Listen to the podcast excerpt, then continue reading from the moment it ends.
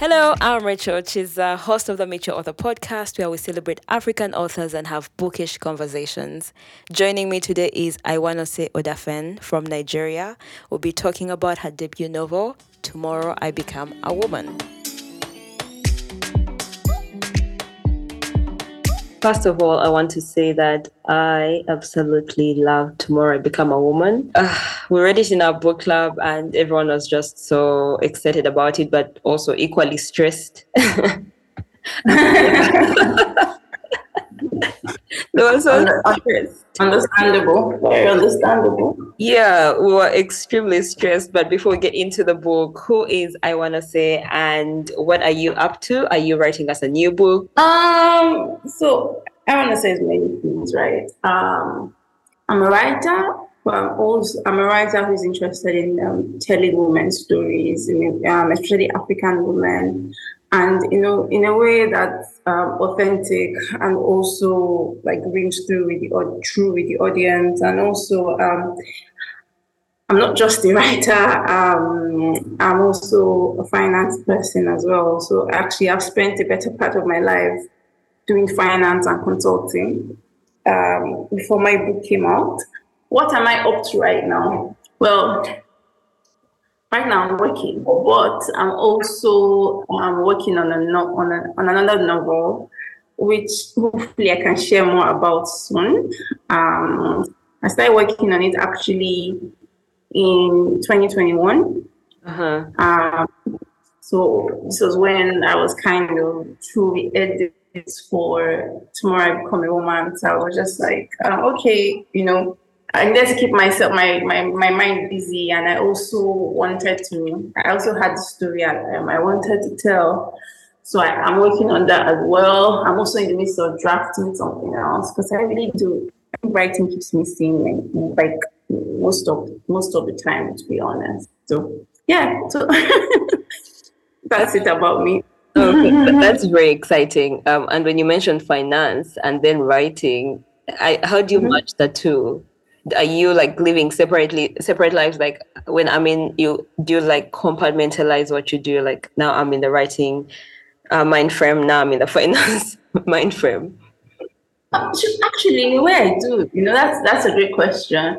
I don't think people ask me that a lot. Actually in a way i do. So like when I, when when i'm like working like doing like finance or accounting or consulting stuff it's it's it's it's a very different mindset, right? Like I'm, I'm thinking very differently from when yeah. I okay, I want to write.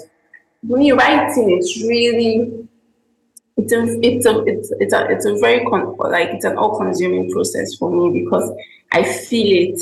I I like I have to immerse myself deeply in the world. So so it it it it it takes more of my like energy and emotions than normal work because for me, normal work is work. Yeah. But for me, I, I write, I feel my character's emotions. I feel like I, because it's really like my past, um, like two projects I've worked on so far have been from like the first person perspective. So it's so like I, I have to think like they're thinking. I have to think, okay, if I was in this position, like I have to imagine, you know. And sometimes it can be very emotional, um, because I actually can see what the the characters go through, you know. Yeah. And and so yes, a very different mindset. Like I have to switch most of the time, but I, I enjoy it. I think it's like it's like it's it's it's it's it's, a, it's a kind of thing where you're like, oh my God, I hate this so much. Ah, you cry, you feel bad, you do this, that. But then when it's done, it's like, ah, this was worth it. yes. I guess that's what writing is a labor of love.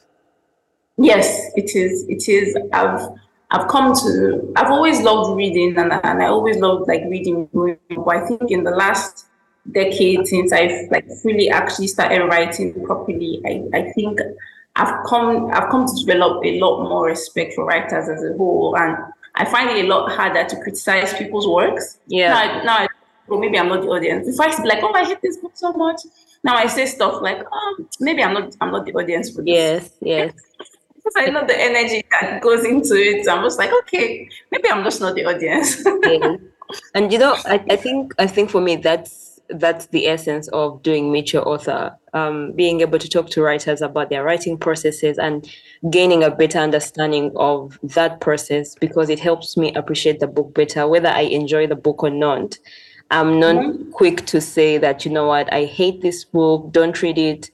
I also go mm-hmm. on the line, I go with the line of, you know what, I'm not the target audience. And, you know, maybe if I don't enjoy it now, maybe I could enjoy it in another season.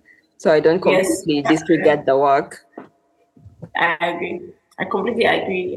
No, I agree totally. And also, because sometimes it's, it's not like the work is not good. It's sometimes maybe you're just not in the frame of mind to receive it, you know. Yes. Um, with so much going on around the world now, sometimes like even though my writing isn't like I write a lot of heavy stuff, sometimes I find that because I write heavy stuff, I find it hard to read stuff as heavy as what I write. Does that make sense?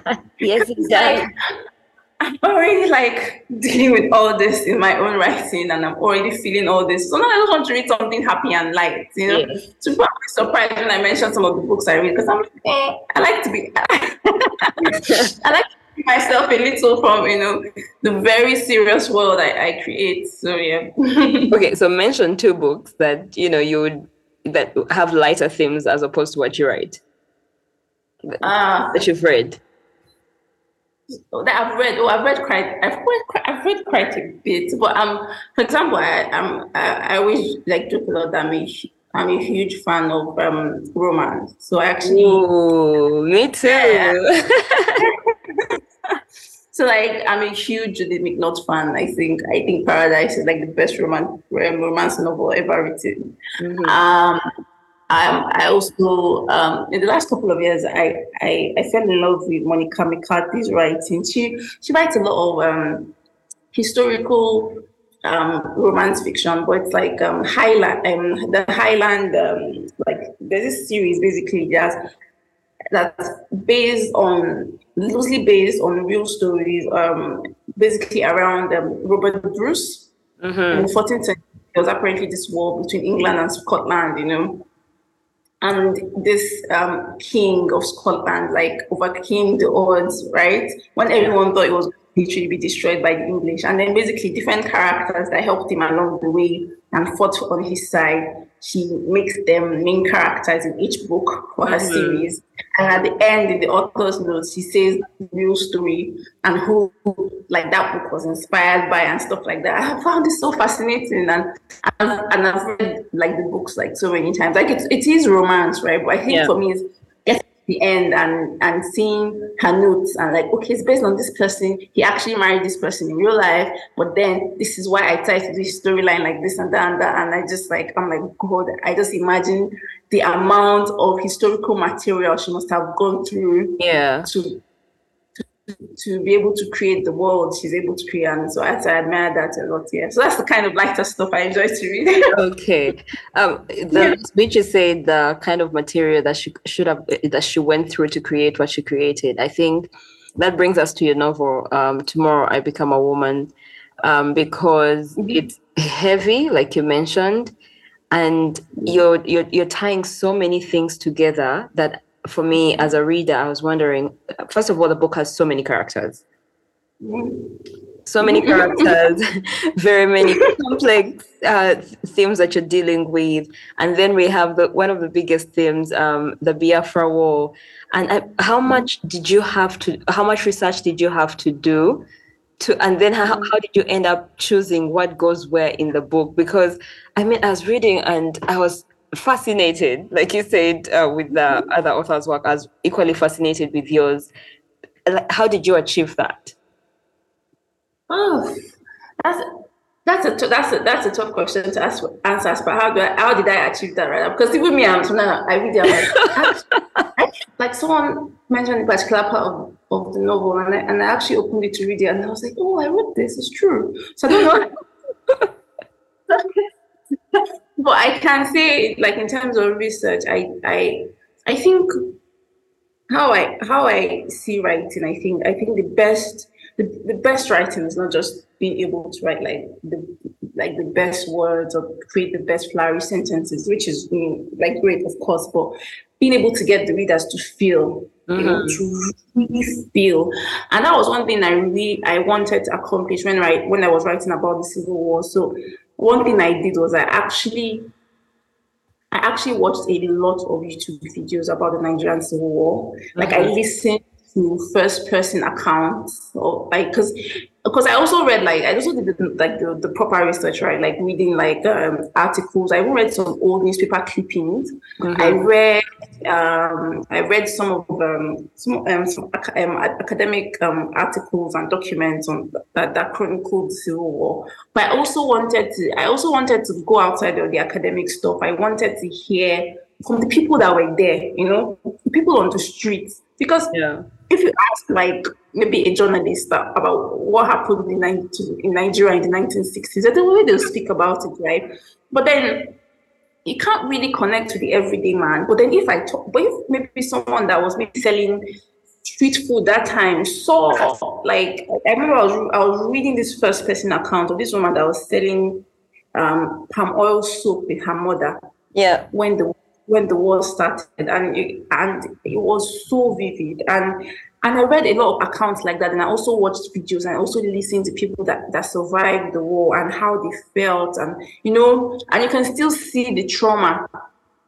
And I really wanted people to feel that, and so that's what I really tried to immerse myself in because I felt if I feel this, then when I write about it, people yeah. will feel it. Yeah. And, and that was very important for me. And so that's what I tried to do. And then the other parts of the book outside of the Civil War, but just in the same time frame, you know, I tried to, I, I, I, I listened to a lot of music from that time because I love music. But then I also think music is one of the few things that can help people feel grounded in time. Like I always joke that if you ask someone now, what were you doing in 2002? The person will be like, ah, how do you expect me to remember? But if you play a song from 2002, the person will tell you exactly where they were, what they were doing when that song came out. You know, there's this song, there's this popular Joe song my sister loves. Every time that song comes on, I always, I always, I always say, see, when this song came out, or even Craig David's Born to Do It.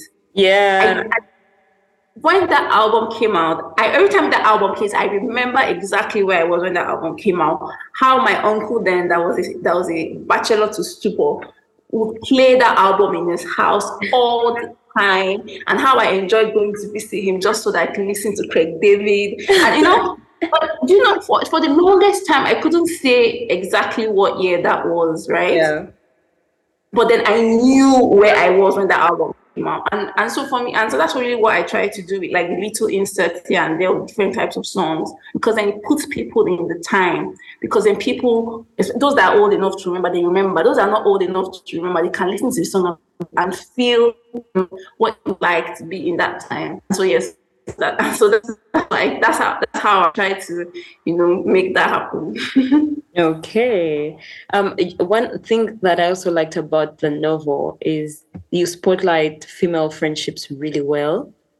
Mm-hmm. They're beautiful but yet very complex. And regardless of the timelines or the time frame, even today we're able to at least i was able and the people in my book club were able to relate to to those friendships um, and I wondered for you because you, you said you also like telling women's stories. How important are female friendships in in this ever changing landscape that we live in?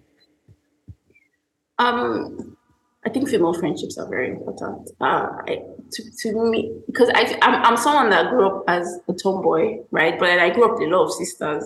Yeah. Funny enough but um, and, and over the years, because I, I, have friends, um, I, I, make friends with men very easily, but then I also have a lot of female friends. I've realized that no matter how great my male friendships are, there's nothing that really replaces the bond of having women around you. Nothing, yes. absolutely nothing. So whenever people say stuff like, "Oh, I get along better with men," I just laugh. my dear, when you need it, what, like you like time will tell you, man. Yeah, yeah. like you, you will learn, and you know because even even in the worst of situations, even the so-called patriarchy princesses or whatever, right? Even the old, like some of the older women that are there to this, this and that. When the chips are down, they are the ones that always step in, always yes, yes. to help out. And so there's that, and, and like you said, there's that complexity. You know, there's that oh ah, my husband this, what people say, this and that. You know, and we see it in Ada and Chinelo's um, friendship with Uju. Yes. But then also see how when when things when things happen, we see how women step up. Yeah. Even when uh, we see how you know Sister Bola Tito helps um, um, it helps Uju. How Salome, who hasn't seen Uju in many years, is the one to bring out money. And it's how women are. It, I don't know. I, I think it, a lot of it is socialization. But I think it's also because no one can really understand yeah. what women go like other women. Yeah. Mm-hmm. Regardless yeah. of their beliefs, regardless of everything, no one can really understand like other women. So I always try to encourage.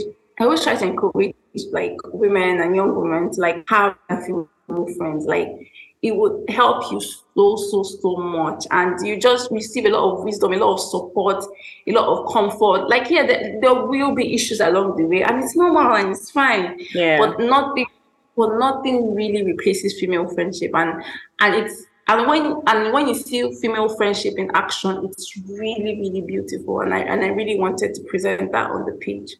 Yeah, and I think you did that so well because uh, we th- we see the three ladies, and I guess anyone who has that sort of friendship would really relate and enjoy the book even more. Uh, we see them right from when they're young to you know they go to uni and uh, everyone is getting married. How like the different stages of life we go through and how we navigate that with all the female friendships that we have. So yes. yeah, that was for me. It it stuck with me, and I feel um, say when one of the ladies passed on, and then um, the other two couldn't navigate their friendship. I I like that that complexity because half the time when you're in a clique of friends, you're all friends, but you're not. Uh, you the dynamics are different with each friend. I don't know if you get what I mean. Mm-hmm. Yeah, yes, yes. I know. I totally get what you mean. Like, like it, it, can all even be in the same like friendship group, but yes. like your relationship with this person is completely different. Yeah. yes. yes. That's also a, a good. A, that was also a nice aspect that was explored in the book because we see after the friend passes on, then these two are not really friends anymore, mm-hmm. Which was really sad. But that also happens again in in adult friendships, even as mm-hmm. we're getting even when you're still young, because you're still being friends with someone and then you're better friends with another, and it's okay as long as you have friends holding you up. And then um, at the bit about um, Uju and her mother, can we talk about the mother daughter relationships in the book? And I know that it, it, it majorly centered on Uju and her mother. Why? Why was the mother like that? like I just could not wrap my head around that. Ah, uh, you know, you know, I think you you you you're probably you probably said it in one of the nicest ways I've heard. Like I got to text so much. Like I'm like not text messages, sorry, messages on Instagram. Like I, I let you get like anon, like not unknown, but like you know, like I see like requests and I go there and it's like I hate the mother so much.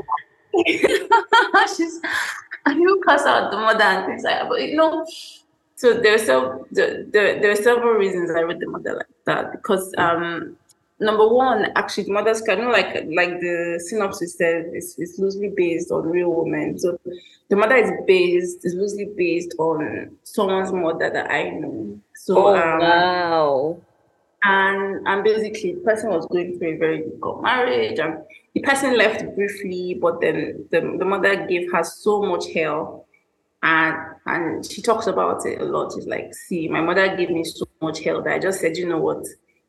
I might as well just go back to my husband's house and be suffering there too, because what is this, you know? No. Um, and then also a particular Nigerian celebrity years ago. I remember I was around when I started writing this book. Um, yeah. but years, years ago, she was talking about she left her marriage and they were interviewing her. She was talking about how her husband was like physically abusive and I think he was also cheating or something. And she told her mother, and her mother was, and, and even after she left, her mother was still pressuring her to go back. And she was like, ah, but you know, this thing is happening to me. Yeah. I don't understand. How can you, see me as your daughter and then still tell me to go back. But then her mother was say, saying it from a place of, in her own mind, from a place of love. Yeah. And so I really wanted to show that that compl- complicated dynamic between different generations of women that have been brought up a certain way, you know, women that have been brought up to be subservient to their husbands, to take whatever they give. And they can't seem to understand why, why rather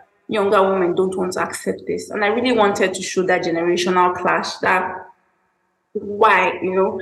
And also, I think um, even like luckily my, my mother isn't like that, but I also wanted to show the complicated relationship between mother and daughter. Yes. In many many African households, you know, where like your mother can love you, but then she can have this particular mindset, and I've seen it. I've seen it also, um, where your mother can have this particular mindset, and and and and, she's telling you things like, "Oh, you should do this, or you should marry now." And it's not like you're you're like it's not like she hates you, but it's like it's how she was brought up, and she can't really separate herself from that because Yeah. it's all she's known all her life. In her mind, she's doing it for your own good. yeah And so even and so even when so so I always try to tell people like to be fair, Uju's mother is absolutely terrible. But there- there's a bit of when in writing the character, I had a bit of compassion for her because my my I kept thinking, you know, like imagine someone that's gone through all this, sent on the back of a bus in like the 40s as a teenager to go marry some random man in a place she had never been to before. You know, she gets there, tries to adapt. The husband is terrible to her. She has children, you know, things like that. And so it's it's it creates in many cases a very warped human being. And mm. and I think that's that's what we see. And, and let's not also forget losing her brother, in, her beloved brother in the Civil War. Yeah. That's what we see. And that's why I really try to humanize uh, Mama with the loss of her brother because we see just how much that affects her as a person. And so it's it, it creates a very complicated, warped character. And that's who Mama is. And so that's why Mama is like that. it, it was very complicated, very real because I, like you said, there's so many examples of such mothers, and I really wanted to understand where she was coming from. But in my mind, I was like, okay, now that you know where you've come from, you should do better for your daughter. But again, it's not that simple. She still has a lot of unlearning to do, which can happen in, in, in just a few years. So Uju had to suffer.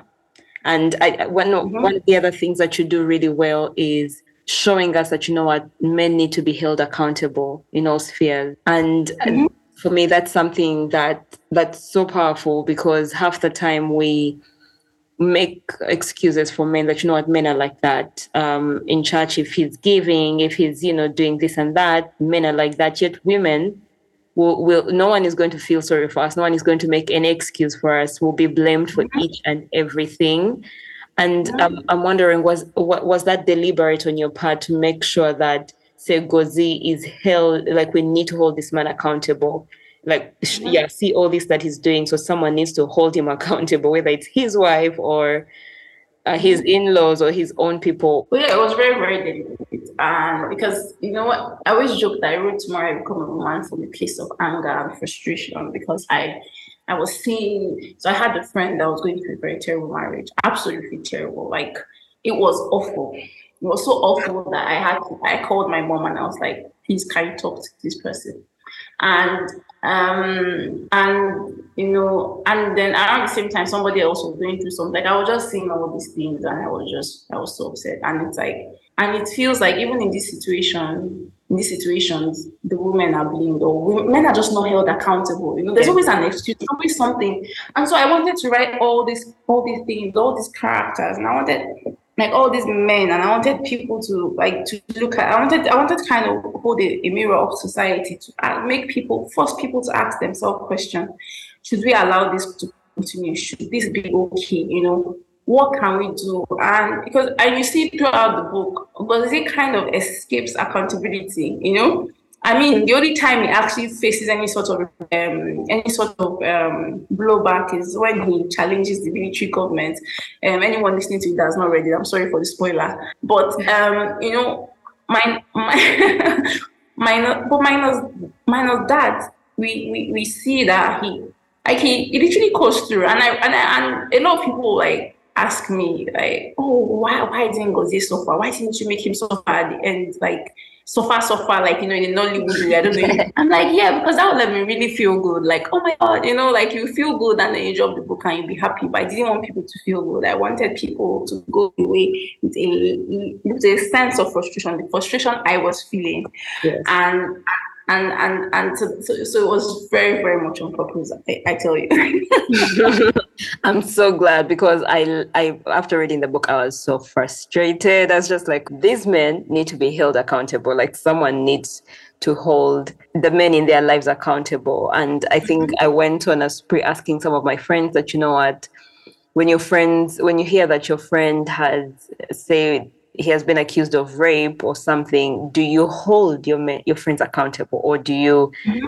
just you know say nothing and move on? Because these cases continuously come up, and you're always with these people. Surely you should say something to them. Mm-hmm. So yeah, I'm so, I'm so glad it came up.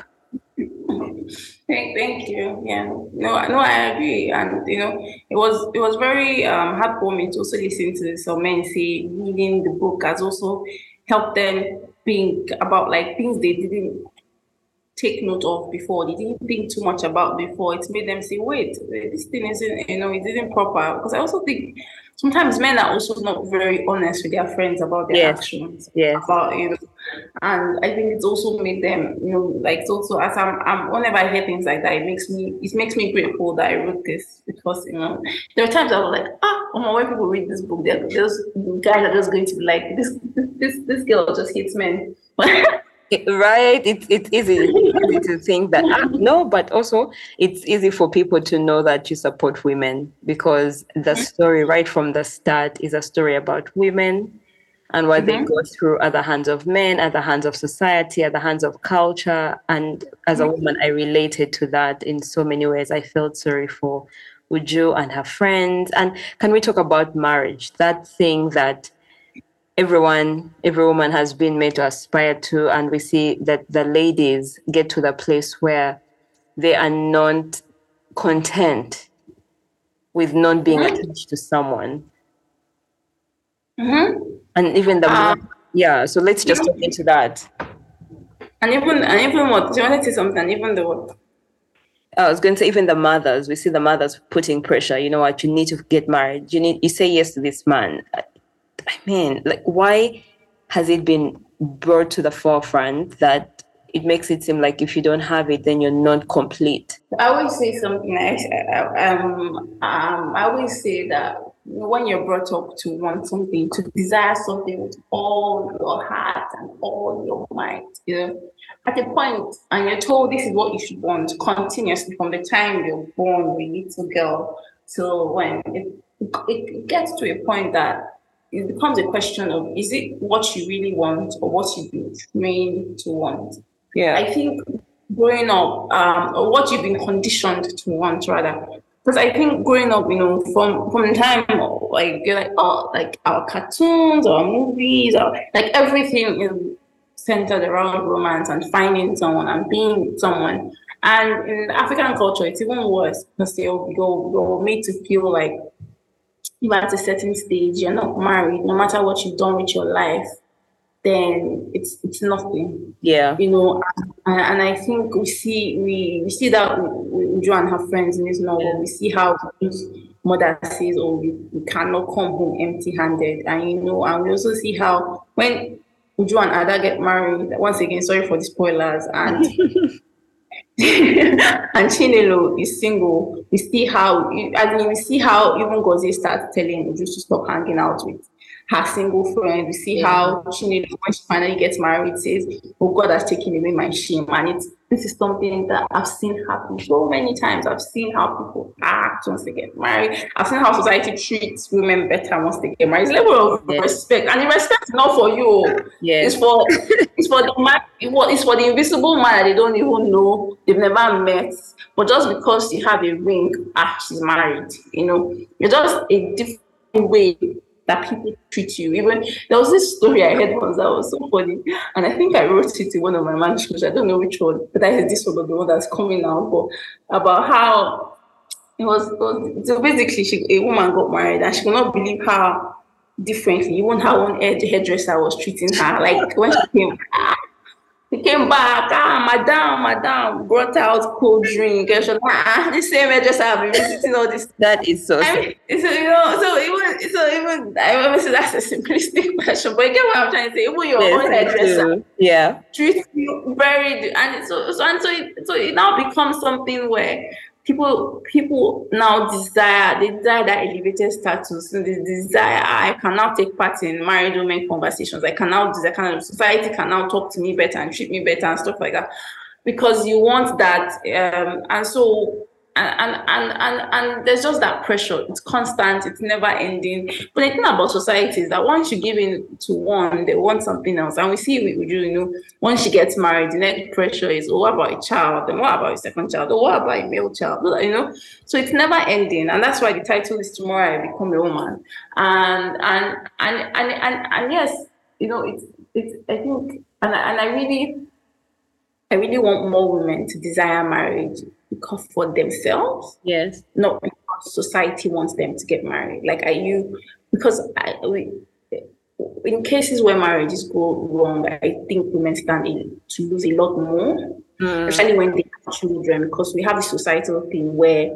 Oh, it's a mother's child, you know. So a man can choose not to take care of the child or things. I mean, there's so many societal things around it, and I mean, the law is trying to do better Yeah. um around around that but you know there's still a huge gap. And so i want women to de- to to to desire marriage not because they've been told to do so and and not because it's what is expected but because it's what they want. Like do you really want to get married? Do you really want to get married to this particular person? Yeah. or is it you been, you just feel like oh it's I'm of the right age and it's what it's, it's what is expected what I've been told to do? Yeah.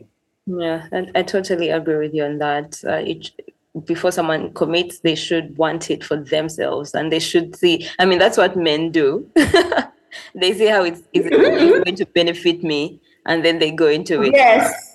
and literally you plan it down to how it's going to align with their life, their job, their what, what the kind of kids they want. I mean, I had an older man tell me, oh, he knew he wasn't very educated, so he made sure he married a very intelligent woman, this and that and that. And the better me analyzed it, I was just staring at him and I was just wondering if when he was the, the, when before they got married, if the wife was aware I don't think so. um, like how and like how deeply like how deeply ana- analytical he was like she was a very conscious choice Yeah. and i realized for a lot of women it's not like that Yeah. and uh, yeah so Well, hopefully the book helps that we start looking at it that way. hopefully hopefully Yeah, Hopefully. uh, one of the things uh, I'd like us to also talk about is because you, for me, you you wrote the complex female friendships, the mother-daughter relationships very well, and I wonder um, what tips you could give to writers who are listening who would want to do that really well. mother-daughter relationships Yeah, the, how how to write um, the female relationships and mother-daughter relationships because you're writing them, you embedded all the complexities in there, and anyone who has experienced them would relate to all of them and be like, you know what, I think that's how I am with my mother at some point. That's how I am with some of my friends. Mhm. Um, I think the advice I would give for um give to writers rather is I, I'd say observe, observe because it, like observe people around you, observe relationships around you, listen, watch videos if you have to. Um, for me, because a lot of the interactions in my in my novel were inspired by real interactions or real just something real that someone said or you know like um like that for example that scene where you know we have the, the neighbors one Yeah. Igbo one Yoruba and then one gives the wrong translation to the other and gets her in trouble was actually inspired by because my grandma before she retired she used to be a nurse actually it was inspired by a real um, incident that happened at her hospital when she was a nurse um another nurse was supposed to go and see a patient that just gave birth and she asked the Yoruba nurse for, for translation and she gave her the wrong one, you know. Oh no! But then, yeah.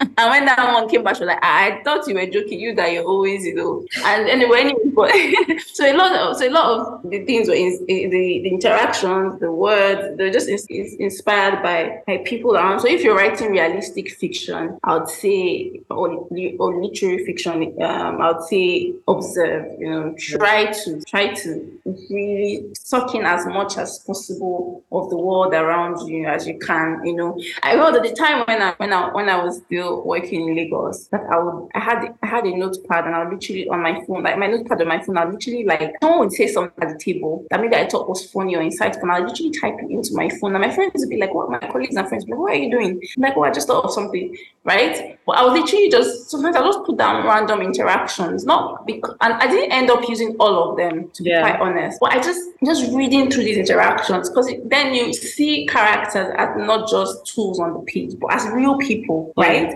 Yeah. when you begin to see your characters as real people then you be like then you be like well would this person say this will this kind of person say this or speak like this or act like this? Will, will they, how would they respond? Because then you're seeing them as real people, not just tools on the page. Yeah. I think that's very important, um, especially for dialogue. Um, so yeah, so that's that's definitely that's definitely my advice to writers. I like it. Observation really gets so much in. Mm-hmm. Yeah, I mean, there's so much we could talk about your book. It's a book that I definitely plan to read every year, just to remind myself and have agency in case I forget.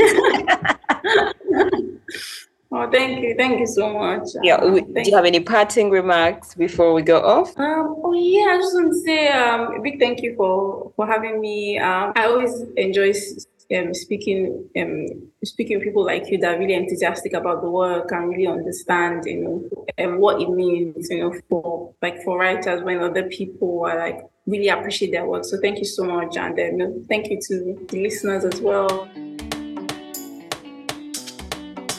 Thank you for joining us today. Subscribe to the podcast to enjoy a bookish ride.